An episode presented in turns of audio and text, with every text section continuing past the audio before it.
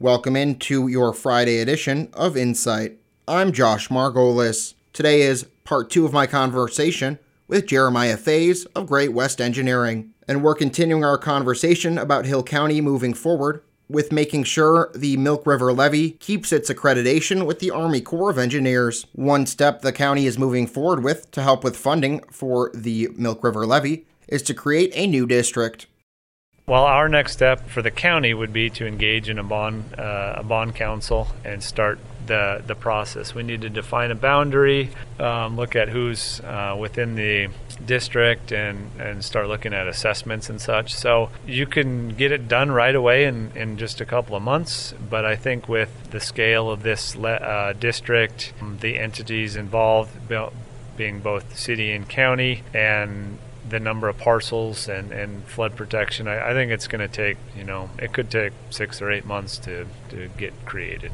What do you think the public should know right now just about this process and what to expect going forward? Not just in terms of the district, but in terms of the whole plan and getting the levy back up to qualification. I think the big thing is, to know that the county is doing their part to get in compliance. So they got a SWIFT plan accepted by the Corps of Engineers. They're eligible for the PL 8499 flood protection program. So if there was a flooding failure of the levee, there is some federal assistance there.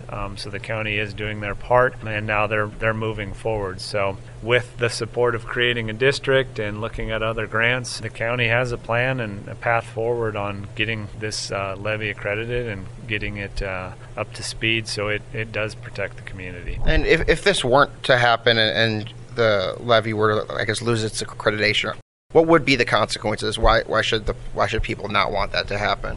Well, the levy was built for a reason. It does protect from flooding, so you want to have a levy that's in compliance. We don't want to have high flows and then have downtown business district to have or flood. So we definitely want the levy in compliance. And then on the onset of that is if there's mapping updates along the Milk River and the levee is not accredited and does not show flood protection, then folks are going to be brought into the floodplain and ultimately may need to buy flood insurance. And we don't know what that boundary would look like, but you could expect that folks would be brought into the floodplain. Anything else you want to add? You want to let the public know? No, not at this point in time. I think, Hill County will, I'm sure, engaging the public as we move forward in the district creation. I'm sure there'll be multiple public meetings and a lot of information sharing as we move forward.